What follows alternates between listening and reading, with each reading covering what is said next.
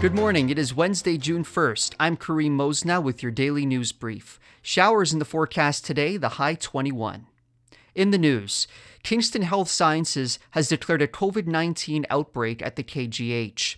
Three patients on the Connell 10 unit tested positive for COVID. In a media release, the hospital says the unit is allowing essential visitors only, which is defined as those with a loved one who is critically ill or nearing end of life. KFL&A Public Health has been notified. KHSC is completing contract tracing and testing for all on the unit and notifying all patients, staff, and visitors affected by the outbreak. Kingston has been ranked the top small city in Canada for a startup ecosystem in Startup Blink's Global Startup Ecosystem Index.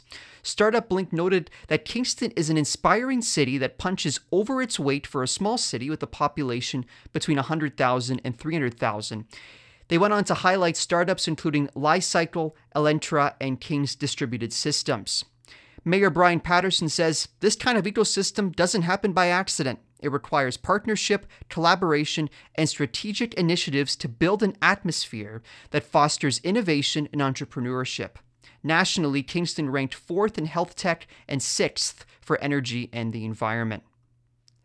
And it's Cycling Week in Kingston, with events going on around the city right through Saturday. Cycle Kingston board member Hal Kane says using a bicycle is one of the best ways to not only be physically fit, but it's great for keeping greenhouse gases down, and it's a show of prosperity and interest in making our world and Kingston better.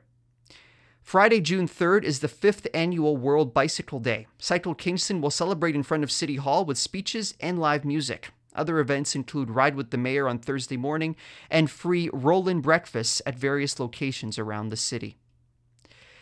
Quick note on the roads Clergy Street from Princess to Brock will be closed from 9 to 5 today, where a crane will be doing some work.